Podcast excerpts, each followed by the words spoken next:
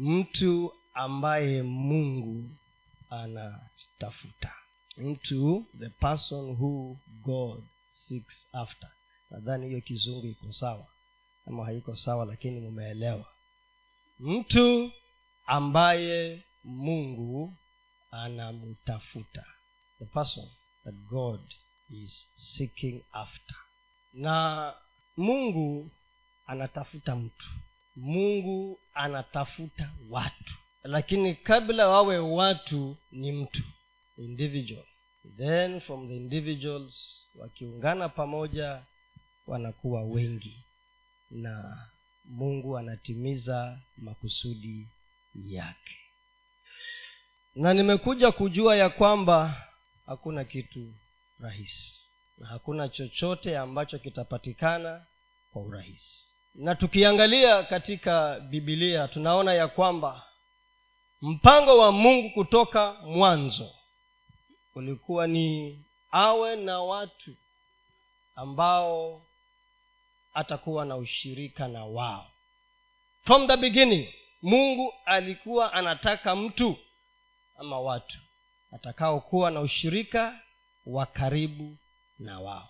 Lakini kwa sababu mwanadamu yule wa kwanza aliasi na akaondoka katika sehemu aliyowekwa. Kwanzia wakati huo mungu anatafuta mtu.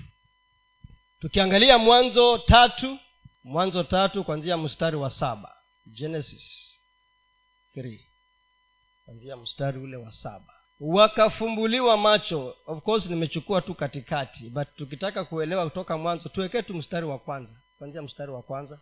Basi nyoka alikuwa mwerevu kuliko wanyama wote wa mwitu aliyowafanya bwana mungu.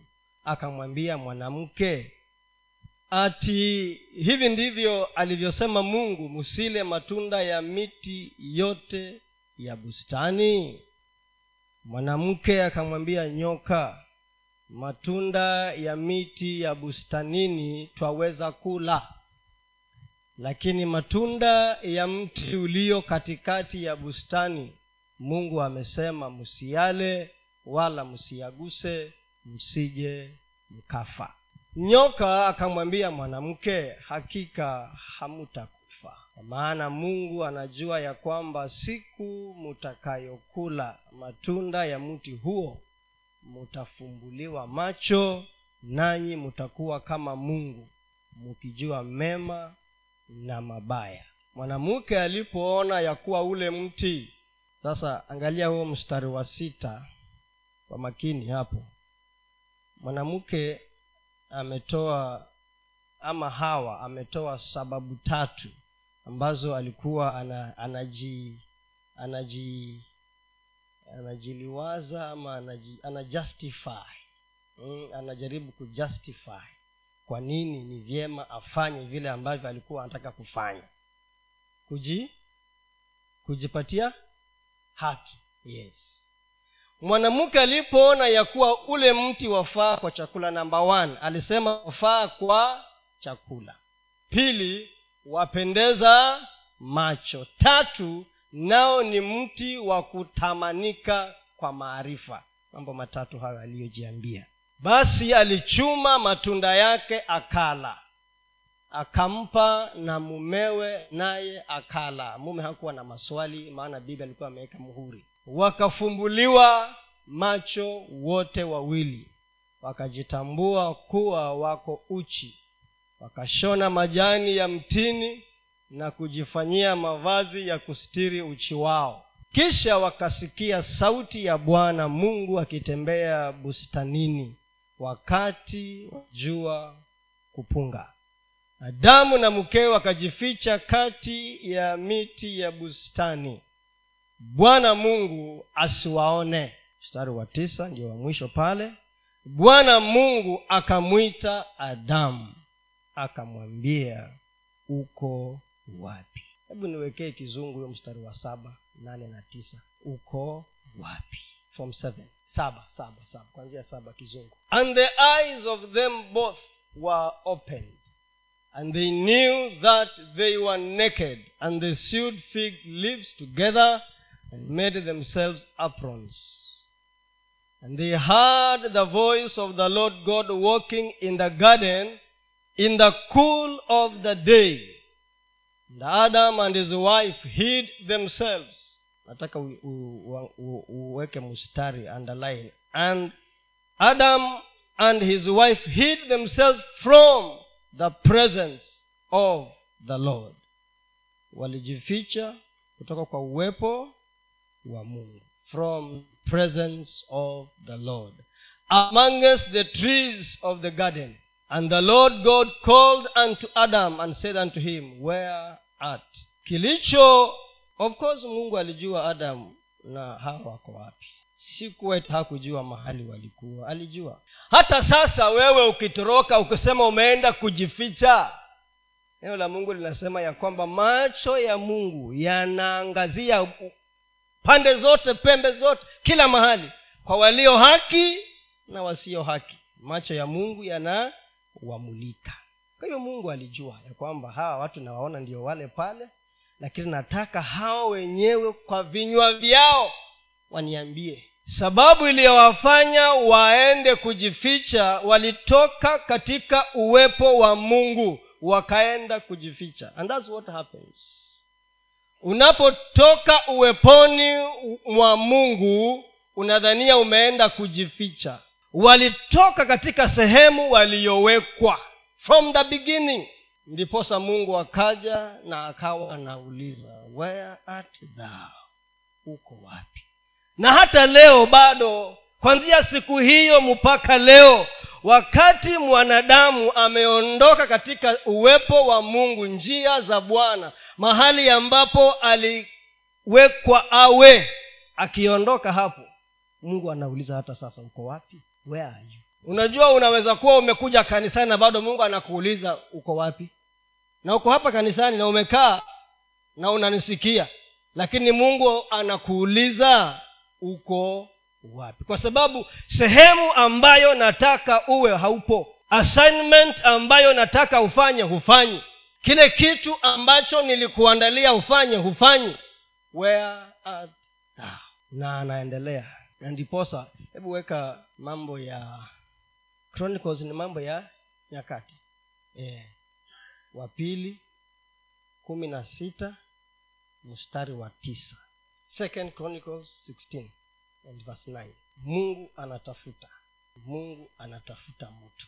Kumi na sita. Kwa maana macho ya bwana hukimbia kimbia duniani kote. Ili ajionyesha kuwa mwenye nguvu kwa ajili ya hao waliokamilika moyo kuelekea kwake. Kwa hayo umetenda upumbavu. Hapa mungu alikuwa anazungumza na mfalme anaitwa asa. Huu ujumbe huu hapa ni mwendelezo wa maneno yaliyokuwa yananenwa kwa mfalme asa asa ukitaka kujua habari yake soma vizuri kwanzia kumi na sita hata kwanzia kumi na tano uje kuja kumi na sita hizo sura mbili utaelewa vizuri. Mambo ya nyakati wa pili 15 and 16 asa alianza vizuri. Alipokuwa mfalme alikuja akaharibu madhabahu iliyokuwa imewekwa kwa ibada ya sanamu akavunjavunja akakatakata kila kitu na akaleta ibada ya mungu wa kweli. Na alipovamiwa na maadui waliokuwa wengi jeshi lilikuwa karibu milioni moja na hao walikuwa mia tatu tu peke yake. Akamlilia bwana akamlilia mungu na mungu akampa ushindi. Lakini mara nyingine akavamiwa tena. Alipovamiwa akaamua kuingia katika mkataba na mfalme adui alafu akachukua vitu vya bwana katika hazina ya bwana akavipeana. Na hapa ndiyo anaambiwa ya kwamba amefanya kitu cha upumbavu maana ushindi hata upata ndiyo akawa anaambiwa maana macho ya bwana hukimbia kimbia hata sasa macho yake yanazunguka kila mahali. Sababu yanatafuta mtu ambaye amelipa gharama mtu ambaye amelipa gharama inayostahili kulipwa ili ndiyo mungu ajionyeshe kwake ili ajionyeshe kwa kuwa mwenye nguvu kwa ajili ya hao. Lakini gharama imewekwa pale mbele. Waliokamilika moyo kuelekea kwake. Translation nyingine ina, inasema ya kwamba it says in a different uh, translation ya kwamba whose heart is completely mine. Whose heart is completely mine. Moyo uliokamilika kwake. And that's a price. Hii wiki yote hii saa zingine nilikuwa nakaa najiuliza yaani wanafunzi wa shule walete shida. Alafu sisi tuitwa tukae wiki nzima tukihoji wanafunzi na wazazi. What a waste of time. A whole week monday tuesday wednesday thursday friday. Sababu ukisikia yale maneno ambayo wanasema kwa nini waligoma kuna sababu zingine hata hazina maana. Iti kwa sababu principal alikataa kutupatia gomba. Iti form fours ndio wameleta shida kwa sababu waliambiwa huyu principal mliye naye last year alikataza wale wengine kuwa na gomba wakaanguka. Nyinyi pia nanyi mtaanguka. Huyu ni aondoke huyu ndio tupate mwingine wa kuruhusu nini? Kuruhusu bomba. Watu wasiokuwa tayari kulipa gharama ya masomo watie bidii ndio wafaulu katika maisha yao. Sasa jinsi ilivyo we angalia mtoto, mtoto kama huyo ambaye hataki kulipa gharama ya kusoma. Na akiajiriwa je atakuwaje huyo mtoto? Sasa ameajiriwa kazi na ni gavana tuseme tumemchagua ni gavana wa kilifi kaunti atakuwaje huyo gavana kasena atakuwaje huyo gavana? Mkanimaji. Wamekataa kulipa gharama.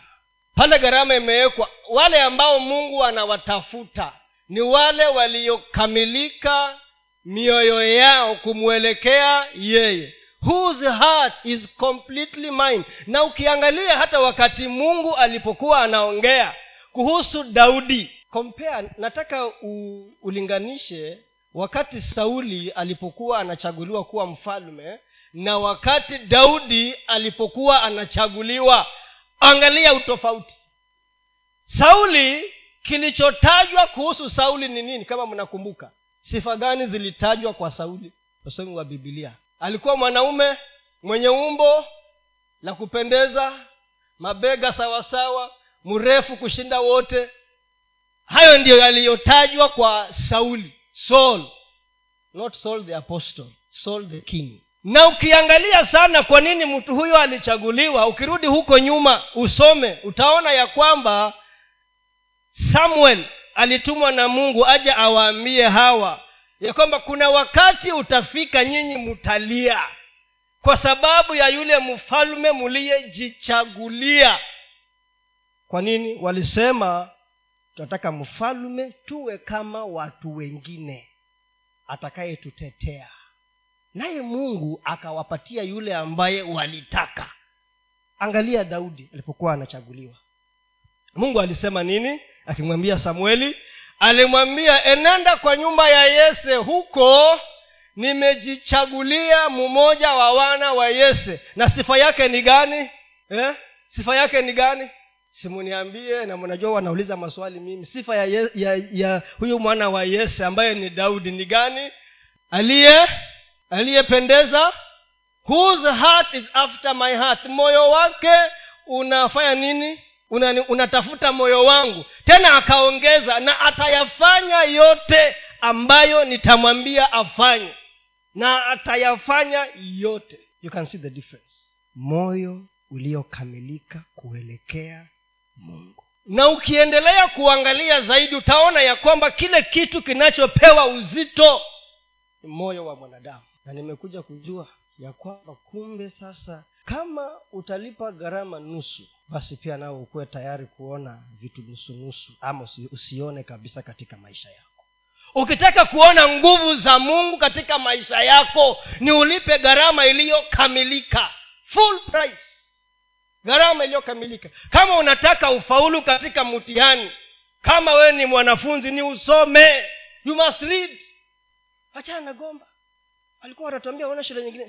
Sitahitaji hiyo shule. Pengine mtoto wako alisomea huko. Ona shule nyingine kule? Walipewa gomba. Wote wa chini kabisa ni c plus. Wa chini peke yake. Na ndiyo namba one. Alafu unatuambia eti tusi, gomba. Haiwezekani wanafunzi. Na unajua atakayenipia gomba ni nani who will pay for the gomba? Ni nani? Kwani mwanafunzi ako na pesa? Ako na pesa mwanafunzi? Pesa aliyonayo umempa? Umempa unless ameiba. Na ameiba kwa nani? Awe ameiba awe amepewa sponsa mkubwa wa mwanafunzi ni nani? Mzazi ama guardian. So kwa kizungu tunasema an, an, an accomplice yaani wewe ni mshirika pamoja na mwanao kununua nini? Bomba.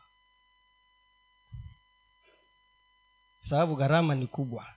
Kuna kijana nilikuwa namfundisha sikuuza huko nyuma. Akaniambia aliniambia he had the audacity kuniambia nataka unipatie pesa nikanunue gomba. Nikamwangalia huyu kijana is he serious kweli? Yaani mimi nitoe pesa na kulipia school fees. Uwe shule ule my own brother blood brother. Ananiambia nipatie pesa nikanunue gomba ndio nipate grade nzuri zaidi. So ni kitu gani kinakufanya usipite? Nimekulipia boarding unakula huko unalala huko unafanya kila kitu huko ili usome. Tena unirudie mimi uniambie nipe pesa. Seriously. Nikamwambia my friend joka wewe ni mchezo uko nao mkubwa sana. Nikamwambia sikia.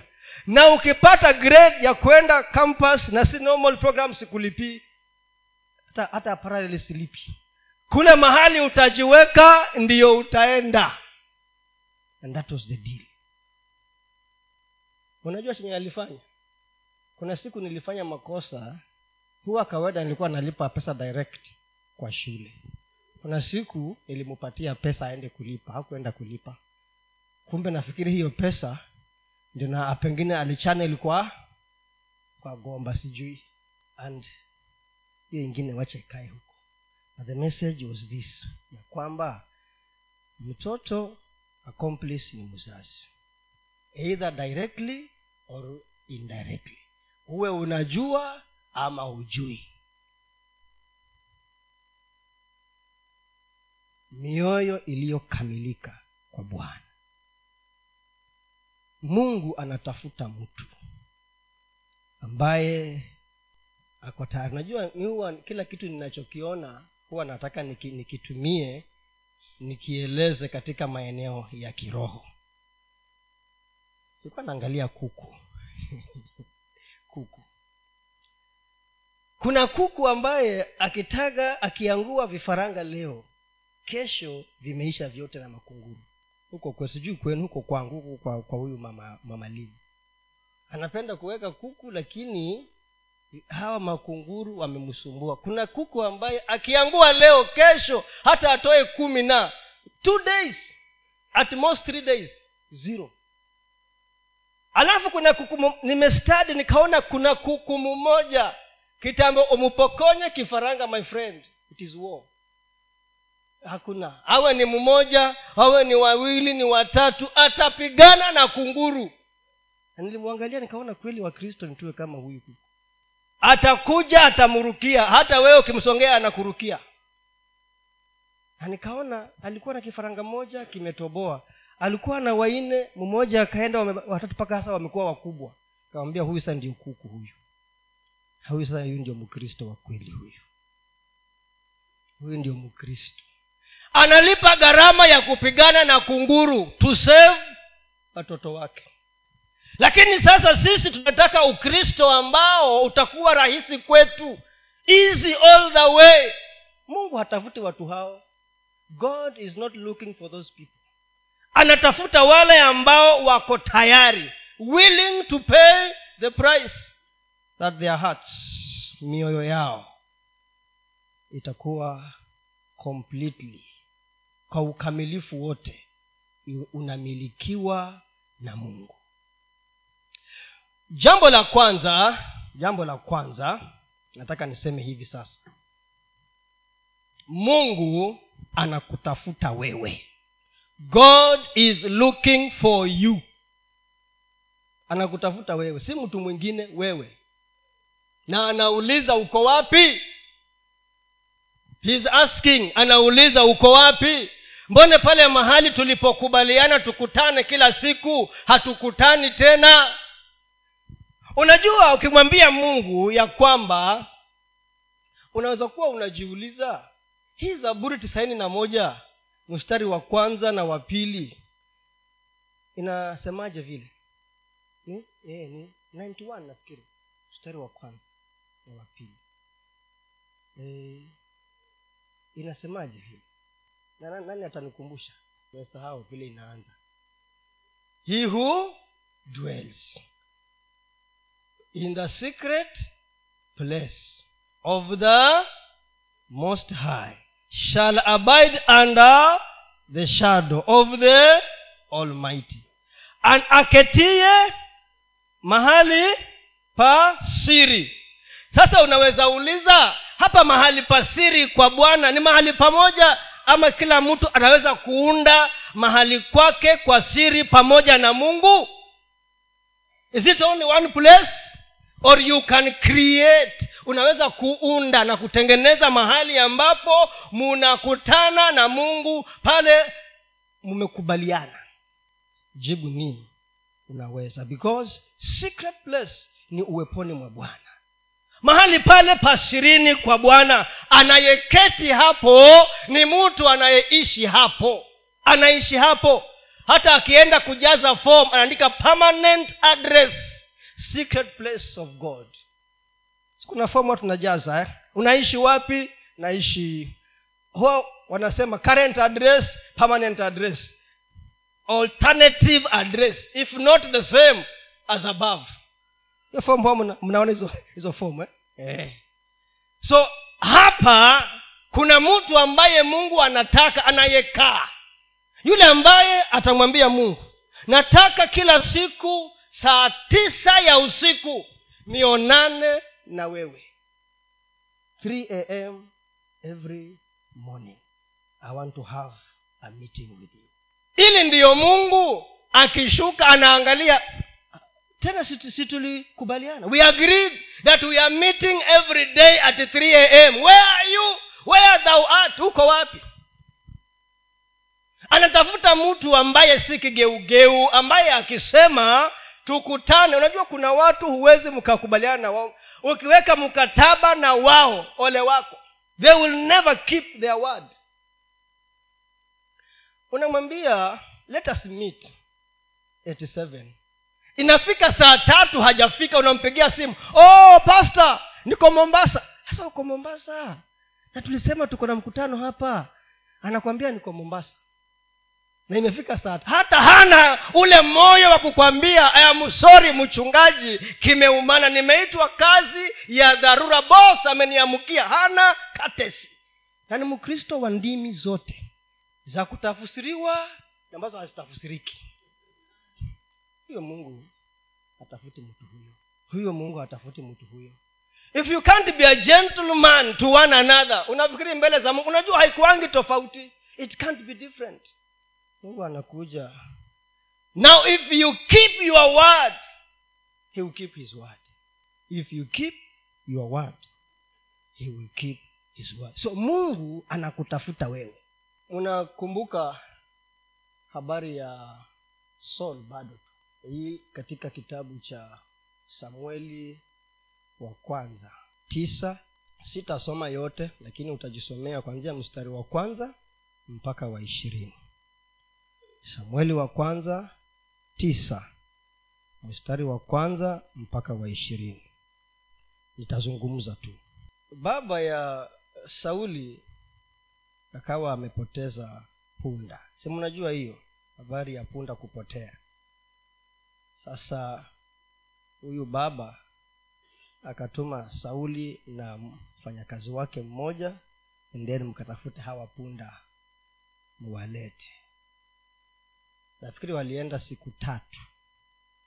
Three days. Na punda. Sasa sauli alipokuwa amekata tamaa ya kuwa punda akamwambia tumeka anaambia huyu mfanyakazi wake tumekaa sana huku nje. Huenda ikawa sasa baba amewacha kuhangaika na punda anahangaika na sisi. Wacha turudi yule mfanya ile kijaka ni kijakazi eh? ama nitwa kijakazi. Eh, the, the servant. Akamwambia hapana kuna mtumishi wa bwana katika lalo hili. Sinetwa ni lalo? Eh, katika maeneo haya kuna mtumishi wa bwana. Huyo mtumishi wa bwana ameheshimika sana. Respected servant of god. Na chochote ambacho anaongea kinatimia. Ningeomba hebu tumwendee huyu mtumishi wa bwana tuende tukamuulize atuambie angalau ni njia gani tupitie ndo tuzione hizi punda. Maybe tumeenda the wrong side na punda ameenda mlima mwingine huko na si hatujui. Twende tukamuulize. Unajua hata wale watu ambao unatembea nao ni muhimu sana. Huyu ni servant tu fanya kazi tu. Lakini sikia yale maneno ambayo anaongea unajua hata wakati mwingine mungu anakutafuta lakini wale watu ambao umetembea nao ndio wanakupeleka mbali mbali katika uwepo wanakutoa kabisa uweponi mwa mungu. Mungu anakutafuta lakini wale watu ambao umeunganika na wao hawakusaidii. Hawakusaidii. Si mnakumbuka hata naaman kilichomfanya aje samaria? Ni nani? Msichana wa wa kazi. Amwambia kama bwana wangu angeenda huko samaria huko kuna mtumishi wa bwana. Saul alipoambiwa haya akayakubali. Wakati mwingine wewe si unaambiwa na unakataa kusikia. Na mungu anakutafuta wewe lakini kwa sababu ni mkaidi basi unaendelea kupotea. Na walipofika kwa samueli akaambiwa kumbe mungu naye alikuwa ashaongelesha samueli ya kwamba nitakuletea kijana huyu uje umpake mafuta kama mfalme wa watu wangu israeli awakomboe toka mkono wa wafilisti. Angalia hiyo situation yote ilivyokuwa. Mungu alikuwa anatafuta sauli god was after saul. Na vile ambavyo angemuunganisha na samueli unajua wakati mwingine unajikuta kwa hali ambayo unashindwa kuieleza.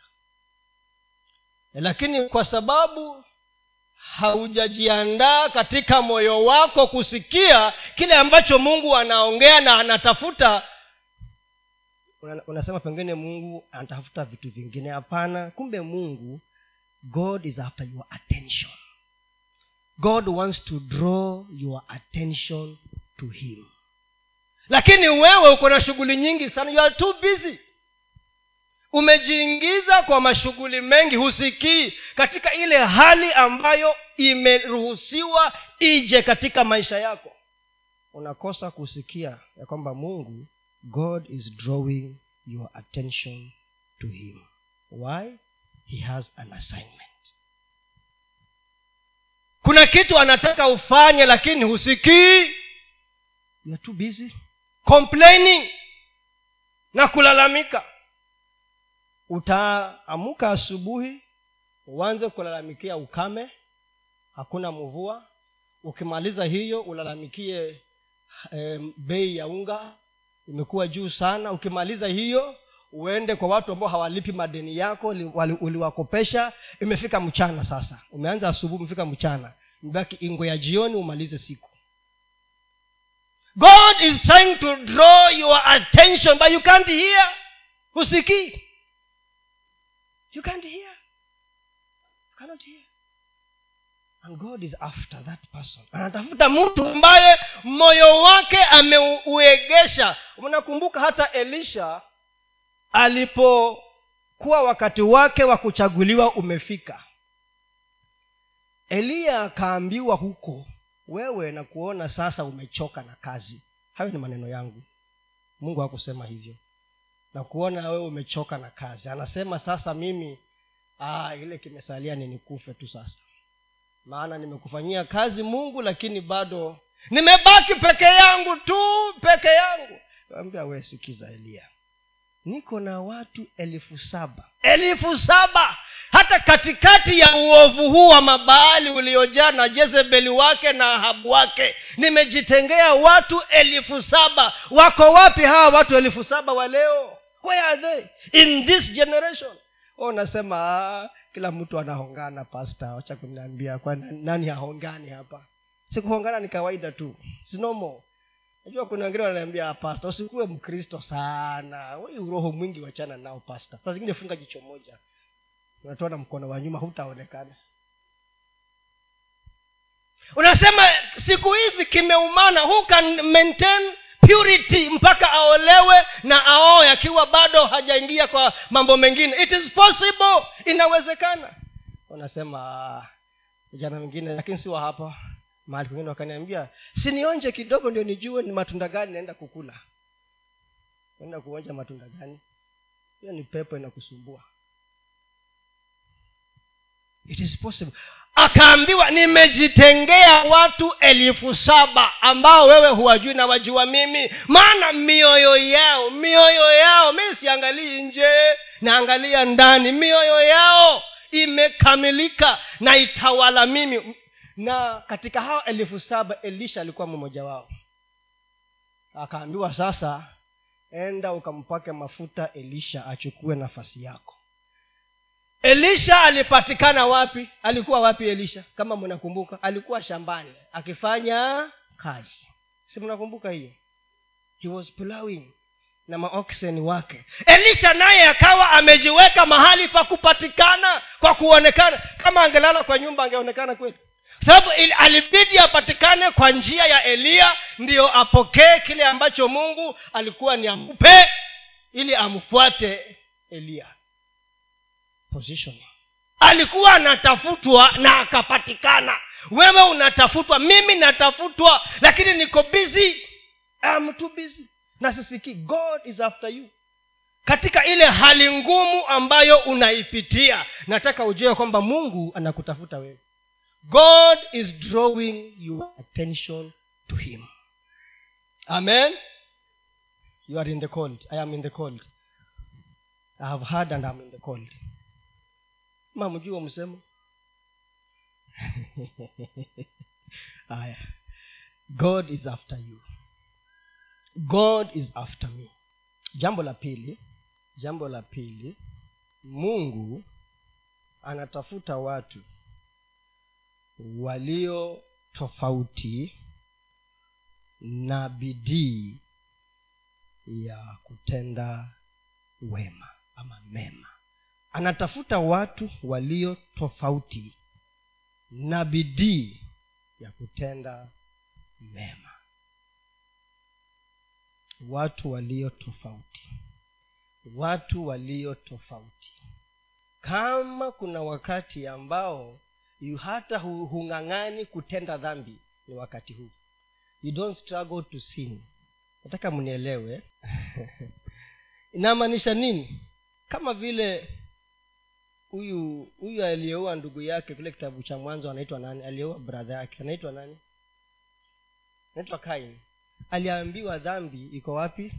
Iko hapo mlangoni hapo. Inakutafuta. Sasa ni wewe uishinde master it. Iko hapo mlangoni. Tutakuwaje tofauti wapendwa wakati kama huu ambao tunaishi leo? Tutakuwaje tofauti? Hebu tuwekee tito mbili. Mstari wa kumi. Ama kumi na moja mpaka kumi na nne. Tito mbili.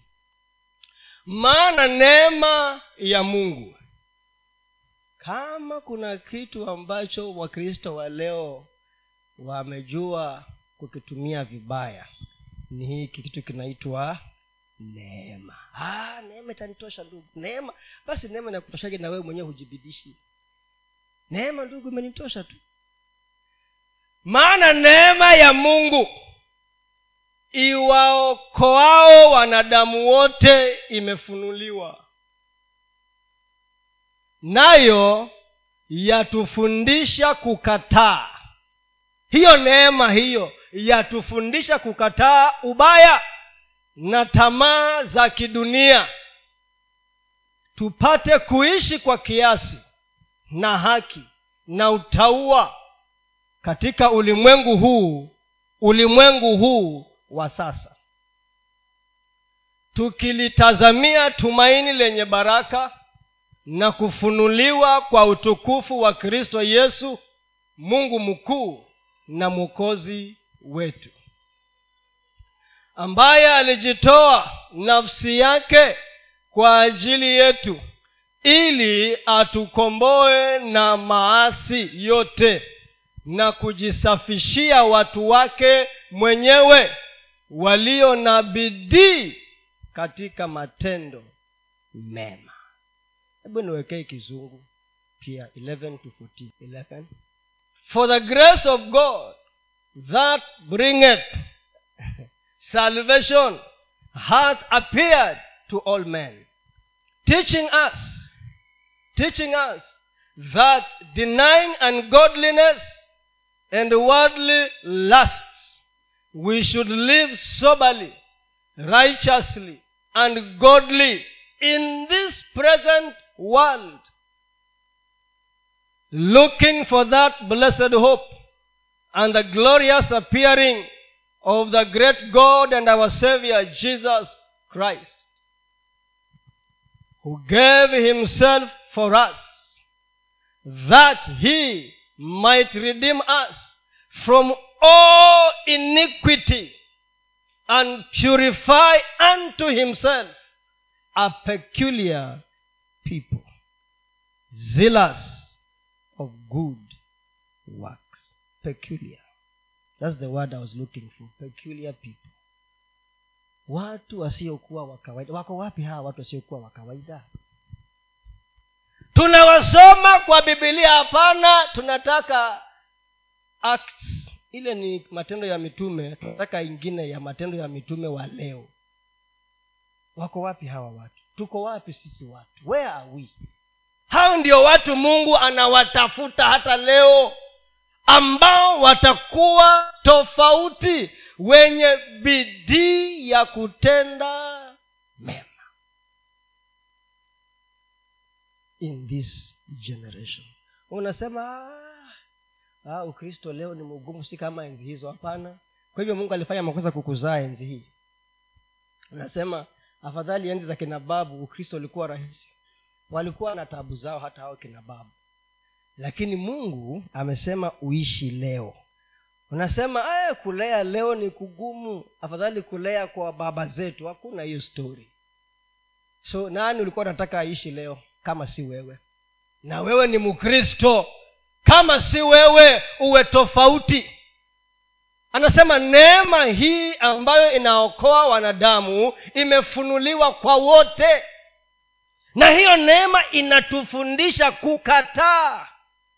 Lakini leo tunasema neema ya mungu itatosha. Hata nikiteleza kidogo sawa.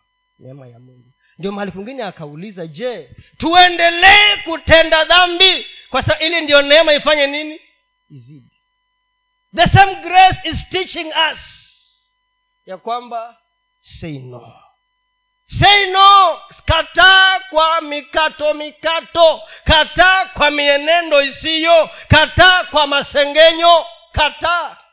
Mbona umekuwa industry ya masengenyo? Why you become an industry of gossip wakitaka maneno mapya ah, hujapata habari enda kwa dada fulani. Hapo ndiyo senta ya maneno. Enda huko utabwagiwa yote.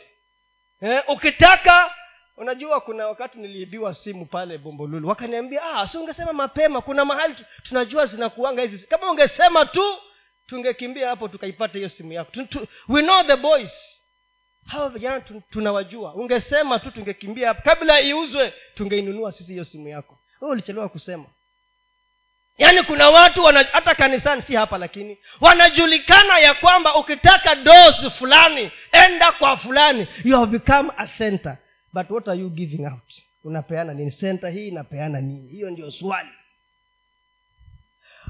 Ukita kuna watu ambao ni heartbeat. Unajua kwa kanisa kukitangazwa jambo linaonekana gumu. Sasa ukienda kwa watu fulani hati nakwambia ah, pasta naye ako na mchezo pasta hii mambo kama hii itafanyika wapi? Hmm? pasta ameongea kuhusu cathedral. Itajengwa wapi cathedral? Hii itajengwa wapi? We ukiangalia kwa kanisa kuna watu wa, wa, wa kutoa pesa. Na kwani wee ni mtu? Kuna watu ambao hiyo ndio biashara yao. But anasema i am looking for a peculiar people. Watu ambao amewatakasa kwake kwa ajili yake. He has purified them of all iniquity. All.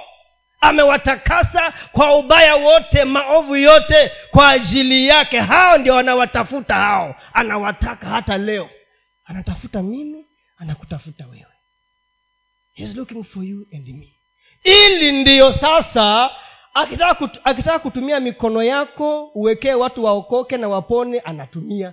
Akitaka mdomo wangu autumie ninene baraka anautumia. Akitaka miguu yangu iende kuutia moyo mwingine anaitumia. Akitaka chochote anatumia. Hata macho yangu akitaka kuyatumia ayatumie.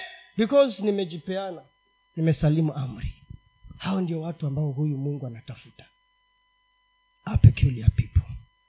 Wanaenda kwa ofisi wanasema nilimwambia siku nyingine nilienda kwa ofisi nyingine kufanya interview. Alafu mjama mwingine anaambia msichana mwingine use your power. You are a woman. We ni mwanamke. Tumia nguvu yako. Use your power. Nikashindwa. Msichana akakuwa mkali na nilipenda vile aliinuka ali, ali, ali kwa ukali. Akamwambia wewe ni mzazi na uko na wasichana kama mimi. So unawaambia pia wakienda kwa ofisi watumie miili yao ndio wapate kazi ah, si ni kawaida tu it is normal na ni kiongozi former somebody which I, whom i cannot mention former eh, kiongozi ya kuchaguliwa na watu. Hasa huyo mtu huyo akiwa ndi kiongozi ataeneza maadili gani? Alafu unasema ah, we na wewe kumbe wewe ndio umechaguliwa ndio chairman wa cdf kwa hiyo ofisi. Na wewe ndio chief deacon hapa kanisani. Mm-hmm. we ndio unapokea mapande ya mkubwa huko. Mnanisikia lakini? We ndio unapokea mapande ya ya mkubwa. Ukifika hapo ukishika mike ukiongea kanisa inatingisika ina, ina, ina huyo mtu utamuhubiriaje aokoke? Huyo mtu huyo ambaye unapokea mapande yake utamuhubiriaje aokoke? Hau hau utamfikia aje? Mungu anasema i want a peculiar people. Nataka watu walio tofauti katika mienendo. Anatafuta mtu ambaye nitakuwa tofauti katika mienendo yangu. Na nitakuwa na bidii. Kila mahali niendapo nitende mema. Kila mahali niendapo nitende mema. Nitende mema. Wema. Yesu mwenyewe alisema hivyo. Kila mahali alipokwenda alitenda. Sasa wewe nao unabeba yesu ndani yako. Anatafuta mtu huyo. That person. Mtu ambaye ni tofauti. Mtu ambaye ni tofauti anakwambia hii ni kenya kwani hujui hii ni kenya? Lakini tutakuwaje tofauti kama itakuwa kenya ya kawaida? How will we be different? Ndugu mwingine akawa ananiambia kwa sababu nilikataa kutoa hongo nilikosa tenda kubwa kubwa. Kamwambia usijali don't worry. Mungu huyu ambaye ulimheshimu na ukakataa kutoa hongo kwa tenda hiyo atakupatia tenda nyingine atakupatia tenda nyingine na utafanya kazi bila kuhongana. Akasema inawezekana ee, kenya hii ee, inawezekana. It is possible. Lakini wale walio mstari wa mbele kuhongana ni wakristo christians. Because 80 of kenya wanasema is christian. So in every watu wanane watu kumi eight are kama huo ni kama ni takwimu za kweli. Watu kumi wanane ni wakristo so wanaotoa hongo sana ni wa yes according to the takwimu ni wakristo sasa mungu anataka aingie hapa afanye kazi. Akiingia pale akiangalia pale akiangalia pale only two are in church on that day. Hawa wengine wote ni idadi. Mungu anamulika hivyo. Anasema oh, you think you are present you are absent kulingana na rekodi yangu you are absent. You have come to fulfill a ritual. It is a sunday. I must go to church. But god is looking for that one who is different. Yule mtu ambaye ni tofauti. Jambo la tatu na nimalizie hapo kwa sasa. Jambo la tatu. Mungu anatafuta watu waliofanya maagano na yeye kupitia kwa dhabihu. Watu waliofanya maagano na yeye kupitia kwa dhabihu. Kupitia kwa dhabihu. Watu waliofanya maagano na yeye kupitia kwa dhabihu. Zaburi hamsini mstari wa tano. Najua hiyo sikuwa nimekupatia hapo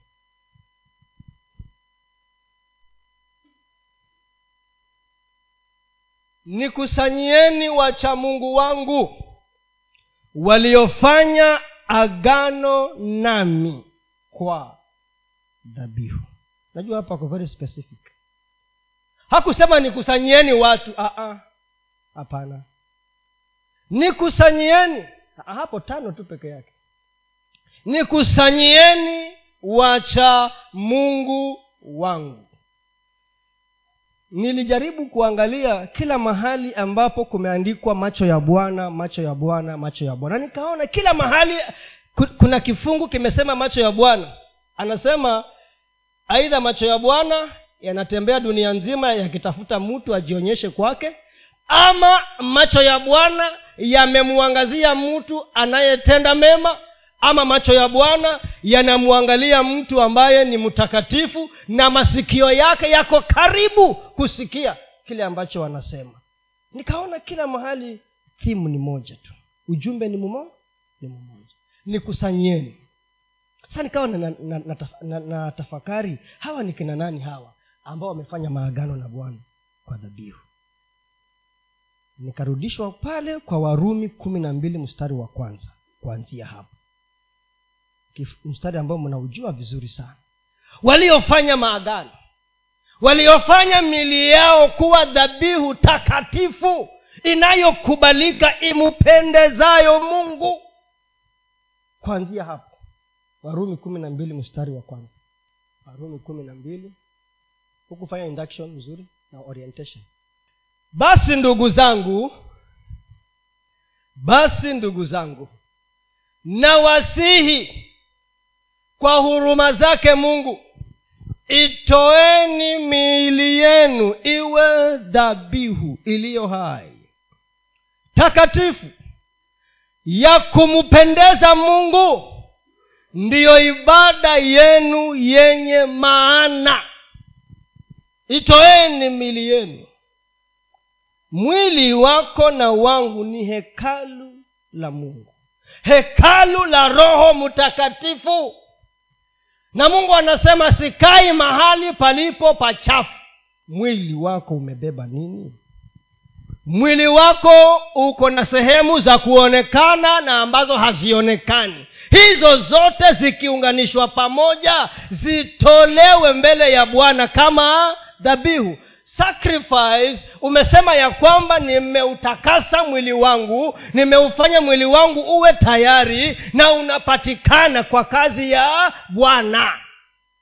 Nimeutakasa nimeuweka tayari vile paulo akasema nautandika mwili wangu kila siku ili unisikie mimi unitii mimi. I beat my body every day ili ndiyo uwe mtumwa wangu mimi. Maana mwili uko na shingo ngumu sana na mwili hauokoki. Mwili ambao umetayarishwa eh? na huwa mwili unalazimishwa. Mwili wenyewe haukubali maana mwili unapigana na roho kila wakati. Hawa wawili ni maadui lazima mpaka mmoja achukue mamlaka juu ya mwingine. Unafikiria kwa nini unashindwa kuamuka uombe? Unafikiria kwa nini unashindwa kufunga unafikiria ni kitu cha kawaida? Hapana not normal kwa nini unasema kweli niterauka niombe? Na kweli hayo masaa yanafika hata usingizi unapotea kitandani hutoki. Unageuka tu. Mpaka machogo mpaka kung'are kabisa kugeuka tu. Kwa nini? Kwani hamyajui hayo? Si mnayajua hayo? Hmm. na ulipolala ulisema nitaamuka mpaka ukaweka alam alamu ililia ukaipiga makofi ikaanguka chini. Mwili una, unata, mwili lazima uupige. Uutie kamba useme mwili sikia wewe. Kuna bwana mwingine aliyefunga siku moja alita, alitatizika sana. Alifunga hiyo siku ya kwanza maishani mwake. Kila mahali akigeuka anaona vyakula tu. Akiangalia huku ni yogurt akiangalia huku ni makukwa kila mahali ni tabu. Tumbo ilimsumbua siku nzima. Jioni akasema akasema tumbo sikia leo umenisumbua ya kutosha. Ili ndio nisifunge sikia basi. Kesho nafunga tena. Tuone ni nani mwanaume kati yako na mimi. Kesho nafunga tena. Wewe tumbo sikia. Alifunga 14 days na akatoboa. Wewe si umefunga kidogo tu umesikia tumbo inakata msumeo unasema nafa tayari hufi. You're that body must be beaten. Iwe ni mpaka dhabihu huwa vile ikiwekwa hivi ikigeuka hivi haileti haina haina ni nini kuna neno huanga wanatumia hawa wachonyi haina. Hiyo yaani ukigeuza hivi nakubali yani mwili uwe uko tayari malleable yani flexible. Anytime. Lakini ukiona kuna mvutano mwili bado unatawala. Bado kuna kibarua anataka watu ambao wameweka maagano ya dhabihu na yeye. Na wanayaheshimu hayo maagano. Kunyeshe kusinyeshe. Wewe wacha kunyeshe leo. Utaona hafu ya kanisa hakuna. Kwani pasa hujui kumenyesha? Kwani hujui kumenyesha wewe? Kwa hivyo kwani mimi ndio mungu wako? Eh? mimi ndio mungu wako nayekuwekea hesabu kama unakuja ndio nikuone mimi basi unatupa mbao. Pia mimi niko na tabu zangu nataka pia mungu anione. Wewe unataka mi nikuone wewe? Ndio kwetu. Kila hapa kila mtu anamtafuta nani? Mungu. Kumbe wewe ulitafuta sababu ndio uextend. Lakini siku ile kumenyesha mvua ya mawe na niufike kazini mombasa unaamuka saa kumi. Saa kumi. Uko pale naivas saa kumi ya usiku watafuta nini? Eh, niko, niko na mkutano ofisini na na bosi bosi mwanadamu ambaye anaweza akakufuta lakini bosi mungu ambaye jina lako limeandikwa mbinguni humwoni kuwa ni bosi you know some, we are too casual with christianity. Salvation kama kuna watu wamekuwa wazembe ni sisi wa kristo. We are too casual too casual too casual too casual kama kuna mashirika ambayo tukienda mikutano unaambiwa simu weka simu kwa mlango parliament. Ama ni wapi? Weka wapi? Kwa mlango hapa kanisani unaingia na simu inalia majestica unatoka tu. Halo halo kwani umekuja mkutano wa chama ya wamama ama, ama ni chama gani? Eh? yes. So mungu anasema oh, kumbe nyinyi watu mnafikiria you are dealing with a village elder here a village chief bado mwili inatusukuma. Wacha simu ya pesa iingie hapa. Yaani ili una, unaweka oh, ndio pesa ikiingia mpesa uone. Useme bwana amenitendea zima hiyo simu. Ziingie zisiingie zima simu. Huo ni mwili. Mwili unajitokeza kwa njia zozote zile. Any other way. Uko hapa na you busy chatting. Busy chatting on phone. Yes huo ndio ukweli ungebaki nyumbani. Just baki nyumbani chati vitu zako kula usingizi amka kaa huko. Ukilemewa ndio tuambie pasta anataka maombi. Unafikiria kwa nini mapepo yanaandama watu si tumefungua milango? Na huu mwili umekataa kusikia. Na atakayofanya usikie ni wewe. Anatafuta watu watu ambao wameweka maagano wamesema mchungaji mmoja kulinyesha mvua ya mawe akaingia amenyeshewa. Wakamwambia pasunge baki nyumbani. Akasema hapana nimeweka maagano na akasema ya kwamba kwani kila siku inanyeshanga hivi? Sio sio kila siku. It's not every day. Haitakuwa hivi kila siku. Wewe basi utakuwa umepata sababu sasa. Sababu maombi hufiki wapi huendi? Kwani husikii? Hata hapo kuna watu walingojea korona wapate sababu. Hawajarudi kanisa mpaka leo. Hata shirika hawaendi. Korona ilikuwa huko mpaka leo bado wanasema kuna korona walitafuta sababu. Nikusanyieni wale watu wacha mungu walioweka dha maagano. Unaona nguvu ya dhabihu na nguvu ya dhabihu niliangalia huyu huyu kuna mahali niliona hapa. Um, wafalme watatu. Wapi hapa? Mtajisomea wenyewe kwa sababu wakati hata umeisha mtajisomea. Wacha ni, niwaambie tu hapo mtaenda kusoma. Wafalme wa pili wafalme wa pili sura ni ya tatu mstari wa kwanza mpaka wa ishirini na saba. Hapo mtasoma lakini mimi nitazungumza tu.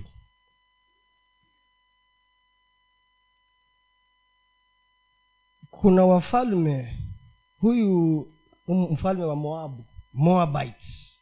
Huko nyumani alikuwa ameweka maagano na mfalme ahabu nafikiria. Lakini baada ya ahabu kufa hayo maagano akayavunja.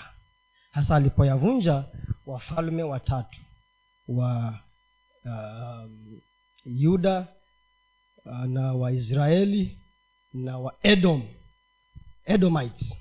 Na unajua ukiangalia vizuri sana utatambua ya kwamba hiyo yuda na israeli ilikuwa ni mmoja ika- north and south.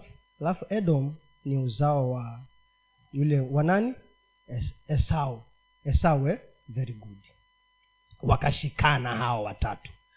Ili waende kupigana na nani na moabites jehoshafat kwa sababu alikuwa ni mcha mungu. Akauliza huyu mfalme wa israeli kwani hakuna mtumishi wa mungu hii hili eneo lako? Akasema kuna mmoja lakini huyo mmoja mi simpendi sana. Anaitwa elisha. Wakaenda kwa elisha.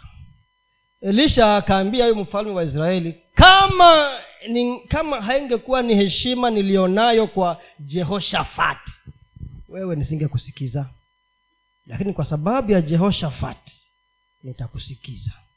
Na akaongea maneno kulikuwa na ukame wametembea wamechoka wanyama hawana maji hao wenyewe hawana maji.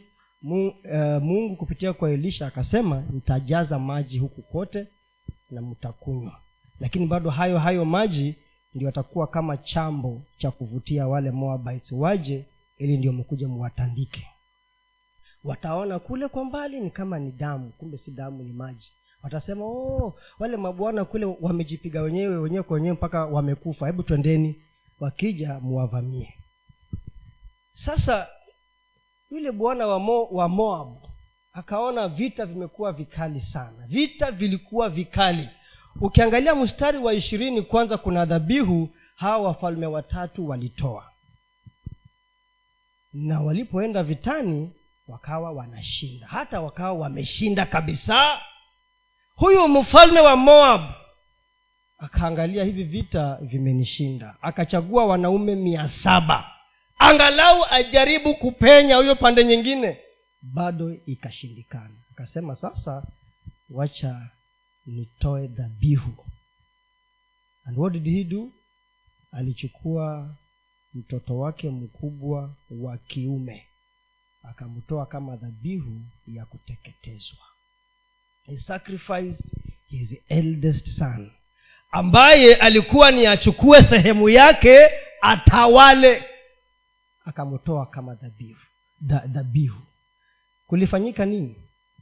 The entire landscape ikabadilika kwa kizungu anasema there was a lot of indignation. Kulikuwa na hali ya watu kutoelewana na hasira isiyokuwa ya kawaida upande ule wa kina israel na yuda na edomites ambao mungu alikuwa amewapa ushi ushindi. Lakini dhabihu ikageuza ushindi huo. Wakatawanyika wakaenda na vita vikaishia sa nikawa nina, ninajiuliza what is the value of a sacrifice? Unajua wale walitoa dhabihu yao lakini hii ya huyu bwana ikaja ikanalify. Ikawa na nguvu na uzito zaidi wa kugeuza. Kile ambacho kilikuwa kimepangwa kutoka mwanzo. Unajua dhabihu yako maisha yako ukiya package kama sadaka na mungu akiona ya kwamba umepackage maisha yako kama dhabihu na wewe kila kitu ni mungu. Ukiamuka ni mungu ukilala ni mungu. Unamuuliza nifanye nini tena niende wapi? Kama ni pesa yako hata huhesabu. Anasema huyu ndiyo mtu mimi nataka. Yale yote ambayo yalikuwa yamepangwa kinyume naye nimeyakanso yale yote yaliyoundwa kinyume na yeye nimekanso yote. Kwa sababu ya nini dhabihu. Ameweka agano na mimi kupitia kwa dhabihu. Ukiona watu mungu amewatumia lazima tutake kujua what sacrifice has been given. What sacrifice has been given. Ni nini ambacho huyu mtu amelipa? Huyu mtu amelipa nini? What has he paid? What has she paid ndiyo mungu amtumie jinsi hii. Hao ndio watu mungu anawatafuta. Mfalume aliyekuwa hata simu cha mungu was not godly lakini alijua maana ya dhabihu. Mfalume ambaye alikuwa simu cha mungu alijua maana ya dhabihu. You know? Unaweza kuwa na hali ambayo imekutatiza sana na ukasema kwa sababu ya hali hii nataka nitoe dhabihu ili mungu aishughulikie. Na usiseme nimekwambia utoe pesa Aa, na kuonyesha nguvu ya nini? Ya dhabihu. The power of a packaging your life as a sacrifice to god. Unasema liwe liwalo mimi tamtumikia bwana. Liwe liwalo kama ni hii chukua last sunday nilisikia mama bibi ya mwarome akisema kuwa hatutauza mashamba. Hapana ukiambua uza shamba uza. Na ulete nini? Pesa. Eh? kama roho wa bwana amekusukuma amekwambia uza ile kapulot let ama hiyo plot peana kwa kanisa peana. Kuna kitu mungu anashughulikia pande nyingine. Unasikia pita kuna kitu mungu anataka kushughulikia sehemu nyingine and he is waiting for you. Kama kuna kitu ambacho umeng'ang'ana nacho ni kabiashara kako ni mtoto wako ama ni jambo lolote ama ni unatafuta kazi unaweza you can enter into an agreement na useme mungu hii ni dhabihu yangu na kutolea anasema nikusanyieni wacha mungu wangu walioweka maagano na mimi kupitia kwa dhabihu. Nitawachia hapo kwa sasa. Kunazo pointi zingine zinaendelea huko mbele. Ni watu gani ambao mungu anatafuta? Who is god looking for? God is looking for you. God is looking for me. Tusimame